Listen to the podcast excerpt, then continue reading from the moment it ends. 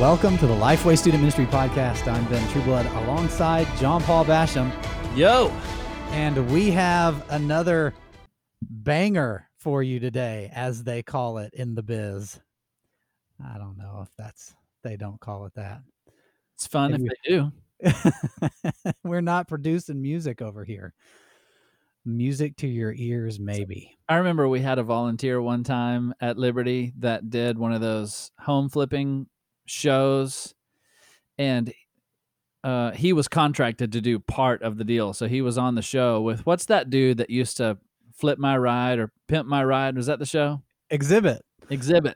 Yeah. So at the time, I don't know if people still say this in that biz, but he would say anytime he liked something about the house, he would say, Man, that's banging out the box. so this volunteer comes back on Sunday and like every four minutes, he was like, Man, that's banging out the box. like, man, I, I don't think you can pull that off. You should stop saying it. That's right. Uh, where did you hear that phrase lately? Yeah. That's what that's what people are saying right now. Hey, we've got another good one for you today as we talk about seven ways to kill your credibility. But first, and in honor of the show Big Brother being back on TV, I had Yeah. to throw a butt first in there. thanks to Julie Chen Moonves, uh, host of Big Brother. If you don't watch that show, man, you are missing out. So, in honor of that, we use the butt first because we have a really special segment around here on the Lifeway Student Ministry podcast that we call "What's Producer Nathan Up to." So, if if you're new to the podcast, then you've picked a heck of an episode to start listening. Thanks for that. And thanks for making it this far, to be honest with you. Uh, producer Nathan travels around w- with us, and you'll see him in the booth and does a lot of, of training in uh, conjunction with Lifeway students. And he's got his hands in a bunch of things uh, over here, which is fantastic. And we call him Producer Nathan because he is the producer of this podcast as well as some other things uh, that we do. But not only does he have his hands in a lot of things work wise, he has his hands in a lot of things hobby wise too. I can respect the game of being a collector of hobbies. And so we have this segment where we go to producer Nathan and uh and he talks about something that he's been up to, a new hobby that he has launched into recently. Yeah, that's right. So since it's summertime, everybody loves good ice cream. So instead of ice cream, my latest hobby has been making homemade gelato. So I've been experimenting with different flavors. I think I have, I'm a huge fan of key lime pie. So I have a key lime pie gelato nailed down, complete with uh, graham crackers in it, which makes it, I think, even better. And then I've got a great chocolate one that I've done. Ben has actually had my peach gelato. I And so, yep, that one turned out I think pretty well. So, and then the one I'm looking to like really nail, I love red velvet cake. It's my favorite dessert. Um, and so I want to really get a red velvet cake ice cream or gelato kind of figured out. So, and that's more than just for all the red velvet haters out there. That doesn't mean you just dump a thing of cocoa into the mix and call it red velvet with some food coloring. Got to balance out the buttermilk and the flavors. It can't be too sweet. And so, you know, there's a little bit of science that goes into this. Maybe I'm calling it, making it more technical than it is, but we're going to see what happens. What I So would I like can- to see you do, Nathan, is the presentation of the key lime pie gelato that's been rolled, like the little ball of frozen mm. gelato that's been rolled in the graham crackers. So it's like a ball that's coated in the graham cracker crust, just like you were having a piece of pie, the round piece of pie in a bowl. I think that would Okay. That would mm-hmm. look cool. I can give that a shot. So I can attest to the peach gelato. I'm looking forward to the chocolate and it- I'm I'm ready to try that red velvet too because I am myself a red velvet fan and uh, every time I hear red velvet I think of the song Black Velvet and so I sing the red velvet to the tune anyway. So that's that's what comes into my into my head. I hear people used to call you Red Velvet in high school. That's that's my nickname in high school. That's right. Um, so I can attest to the peach gelato being great. There it was there were some good solid peach chunks in there, as Mhm. well as uh I did prefer the one with the cinnamon Oh, okay. that Nice. gave it a little like of a, a peach pie kind of approach. So Yeah.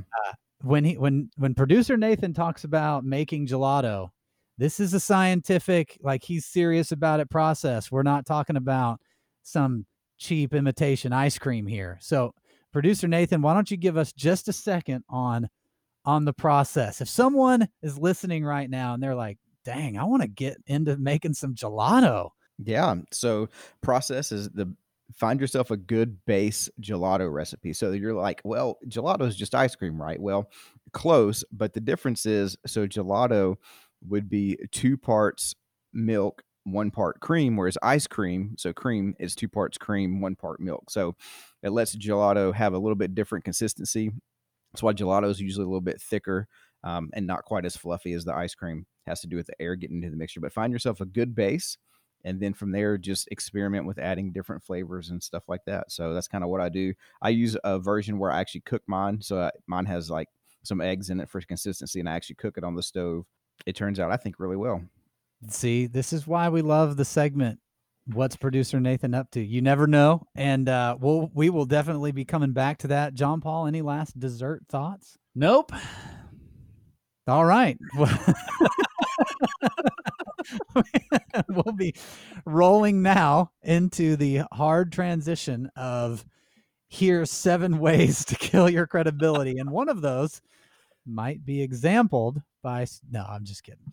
Uh, so here we go. Seven ways to kill your credibility. Producer nathan i always enjoy hearing what you are up to. Thanks for sharing your hobby life with us.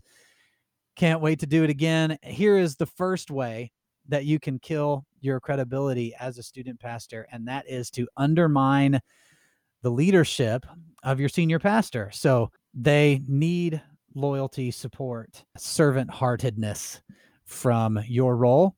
And when they don't have those things, it can really cause damage to their support of you. And not only just that one relationship, but the way that you handle when other people come to you and ask, Hey, what do you think about this decision, this direction of the church, this building campaign, this new series that we're doing, whatever the issue is? Here's the reality you, as a student pastor, are connected to a lot of people in the church because of siblings that teenagers in your ministry have, as well as moms, dads, grandparents. You're connected to a lot of people. And if you've been there for any amount of time at all, they might seek out your opinion. And we have to be really careful to always have a supportive, loyal approach in those responses when it comes to our senior pastor. So what do you think are the most common pitfalls? I think it's it's easy for a student ministry leader to find themselves in a place of temptation to undermine a pastor's authority or direction, but it's often you know you often don't go into it saying i'm going to undermine my senior pastor or Yeah. my minister of education what what do you think are the most common pitfalls that student ministry leaders find themselves in there I think one can be just an attitude of I would do that different if I were in that spot. Uh, differently, I guess is the correct grammar there. I would do that differently if I was in that spot. And if you entertain that thought internally enough, it's eventually going to come out of you in action or word to the people around you. And so I think that's a place. Now, listen, you probably would do things differently because you're a different person. That doesn't mean that they're wrong and you're right that just means that it's different. And I think uh, a good follower of leaders will be able to say, man, I probably would do that differently, but I can get down with this direction we're going because the end result is the same, or I'm in a position where I need to respect and follow the leadership that I'm under. And I would say it may be the case that you would do it exactly the same as they're doing it if you had all the information, but you don't. Yep, that's right. So sometimes it's just it just needs to be an acknowledgement because you'll I have been in a position where people have said, "Man, don't you hate that we're doing this this way?"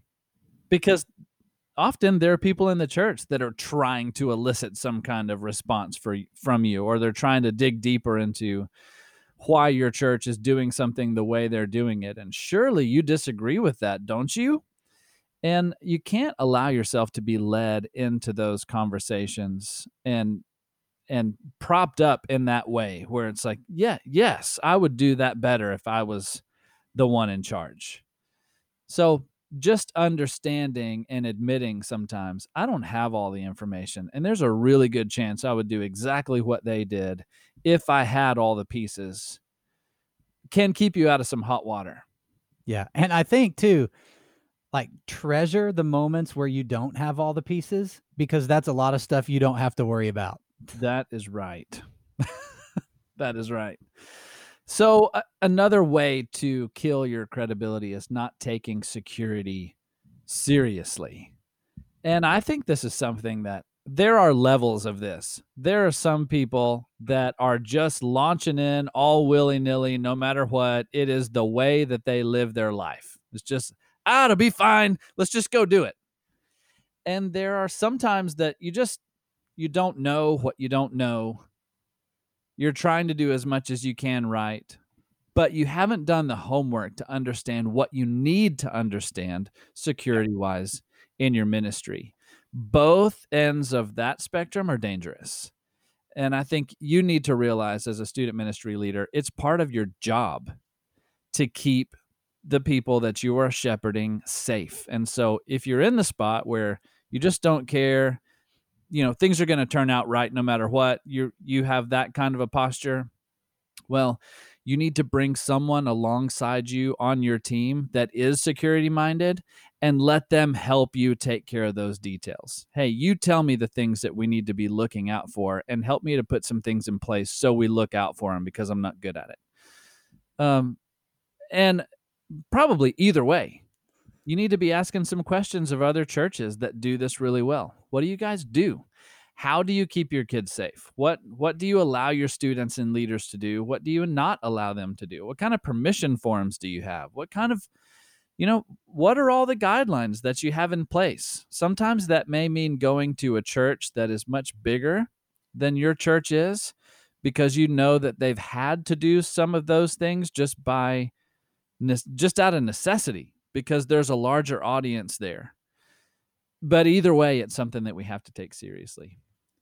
Man, you said there uh, to have somebody from your church like that is proficient in this area to come alongside and like if you're going on a trip, have a meeting with this person and like let them shoot holes in the plan, let them construct a plan with you. Chances are there's somebody in your church that like really is excited about this.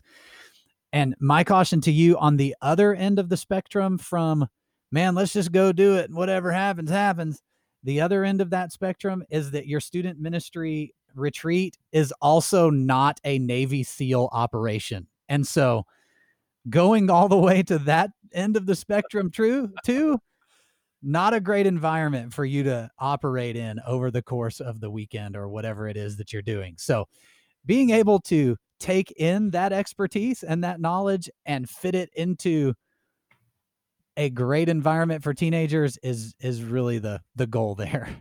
So the number 3 way in our 7 ways to kill your credibility is constantly changing your plans, not planning ahead. We put those two things together because often when we don't plan ahead is when we have these moments of constantly changing our plans. Now, I am all for flexibility. And I think if there's any ministry in the church that you can achieve a certain amount of flexibility, it is ministry with teenagers. But we have to remember too that while the teenagers might respond well to flexibility, the communication that takes place has to be with their parents and other staff members. And we have to take into consideration the whole church. And there are a lot of different factors here that play into this. And so when we are constantly changing our plans, it can give people ministry and communication whiplash. And that leaves them ultimately not wanting to follow you and even worse, what we talk about here with losing your credibility or killing your credibility is that it creates an environment where what you say may not be trusted to be what's actually going to happen. Hey, we're going to do this. Wait, never mind. We're going to do this over here. Oh, wait, never mind. We're going to do this over here. Or you only do half of what you've said you're going to do over there because you're already on to something new. So that's number three. And the correction for that is to plan ahead. If you're not a planner, then it's engaging other people around you that have those gifts and abilities so that they can help you construct a plan that maintains some flexibility, but also gives you enough structure to be able to stay on a course for a period of time. Yeah, and uh, there are multiple uh, losses of credibility there, and in trust and ability to plan and lead, right? And so, if you lose, I mean, it's like you said, you have to understand that you're doing ministry to teenagers, but the people that get the teenagers there are their parents or guardians. And if you lose trust with the guardians, the students aren't going to show up, a lot of them. Yeah. And then the planning thing, if you know, again, if a parent can't see that you're planning and that you're strategic and that what you say is what you're going to do, then they're going to take that into everything else. Man, if I can't ever trust them that they're going to do what they say here, then how can I trust them that they're going to do what they say in other environments? Going back to security. If I if I never know what's going to happen with you, how do I have any level of confidence that you're going to keep my kids safe when it comes down to there needing to be some some guidelines in place. So that's an important one. The the next one is not being a team player with other staff. And this this is a big deal. This is something that I've fallen into before, getting to the place where maybe you're in a church where there's a lot of demand. There's a high demand, there's a high performance value tied to your role and you get into the place where you say, man, I'm just going to do what I need to do to make sure my ministry is yielding the fruit that it needs to yield. I, am going to take care of me. I'm going to do me, and and they can do whatever they want with that. When you begin to neglect the rest of your staff and silo off your ministry, then the rest of the staff team is going to see you as completely selfish, self absorbed, unwilling to be united in vision, unwilling to run with everyone else, unsupportive, probably rogue, which is a pretty stereotypical view of the student pastor, if we're honest. And this is a one of the fastest ways for you to lose credibility. Yeah, being the rogue one is not a badge of honor. Right? Like it it's great to be on the cutting edge of things and to help a church staff. Like I think this is a positive role that student pastors can play on a church staff is helping the rest of the staff move forward and be more on the cutting edge of, of culture and uh, ministry and those kinds of things like from a positive place get more creative i think those are a lot of things that student pastors can speak into but you're totally right. Being known as the rogue person, that's not a place you want to be because nobody will follow. Nobody wants to be around that type of personality. There's a way to do it that's positive and forward moving. Yep. So the number five uh, is asking for forgiveness instead of permission. Ouch. Um, this one. Okay. So this one, like, I want to, just in a moment of honesty, everybody, like, nobody can see you. This is one of those invitation moments. Like, you're on a podcast, nobody's eyes are open, nobody's looking around. It's just you and the Lord. If you've ever used the phrase to make a decision in your ministry, man, I think this is one I just need to ask for forgiveness instead of permission. I just want you to raise your hand in the quietness of this moment. I see those hands, like not literally, obviously, but man, this is this is almost a mantra for some people and it will kill your credibility, especially with those who are supervising you. And um, if you hadn't noticed, the people who supervise you are also the ones who are in charge of your paycheck. So uh, this one is, it should not be the mantra. Um, and you can tackle this one and have a solution for it. I think we can refer to planning ahead again. And if it's something that you think you'll need to ask for forgiveness for and you didn't have time to ask, it's probably not a good decision to make. well, and most of the time, when you make that statement, there is a real risk potential there. Like there's a pretty serious downside. That's why you're saying I'm going to ask for forgiveness in case this goes sideways. And that's just not a smart approach to your ministry. Eh, there's enough places that ministry can get sideways without you creating opportunity. Just don't. So, number six, not taking your budget and responsibilities seriously. There's a little bit of a theme here. There are some, I mean, Ben, ben and I have been in a staff meeting before where we, I think we were actually doing a really good job. Of course, we had a gigantic budget, and so it was actually somewhat hard to spend all of the budget when we first got to Liberty. but I remember us being in a staff meeting at one point, and our pastor looking at us and say, "Okay, and while we're you know building the budgets this year, you know, let's make sure that we don't get ourselves into a place like student ministries do, where we're blowing it out of the water." and Ben and I both look at each other like, "What? Why? What? We're doing a great job." Yeah. The reason why is because 95% of student pastors out there at some point have seriously abused their budgets. And a lot of times this is a result of youth. Uh, it's a result of inexperience. It's a result of lack of planning. It's a result of poor communication. Um, it's a result of not being a team player and having to spend more money than you really needed to spend because you're just doing it by yourself. Really, a lot of this comes down to the rest of the list not being done well. Yeah, man, this one, that statement was said in that meeting. Like, I can be honest with you, John Paul and I, we made it a priority to work that budget the right way. Like, it was a big deal to us uh, but that was said because of the reputation that student ministry has earned over the years for being lackluster in budget performance. And I think this is a stewardship thing. We've said on the podcast many times before. I've said it in in talks that I've given in student pastor trainings and events. Like this reveals a lot about our heart and being willing to use what uh, God has provided for us to use.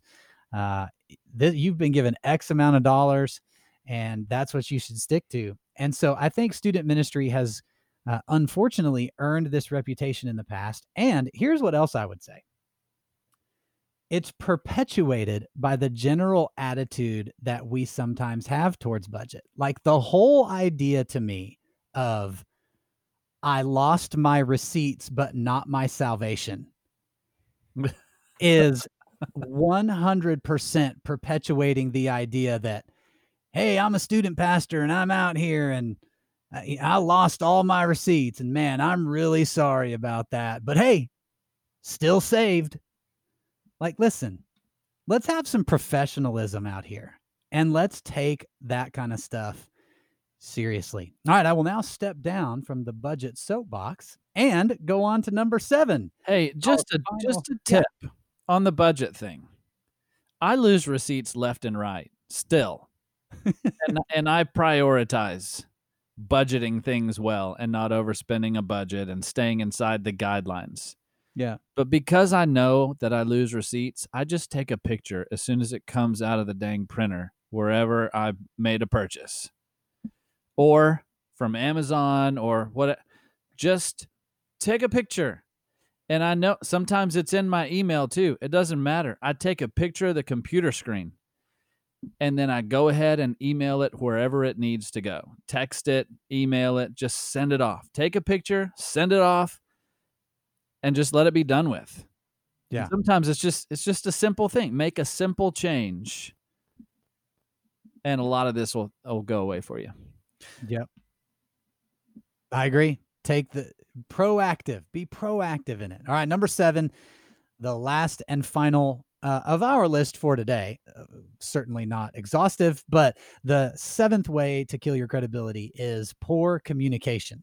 Um, you, as a student pastor, are a communicator. It's one of the primary things that you do. And only part of that is during a sermon.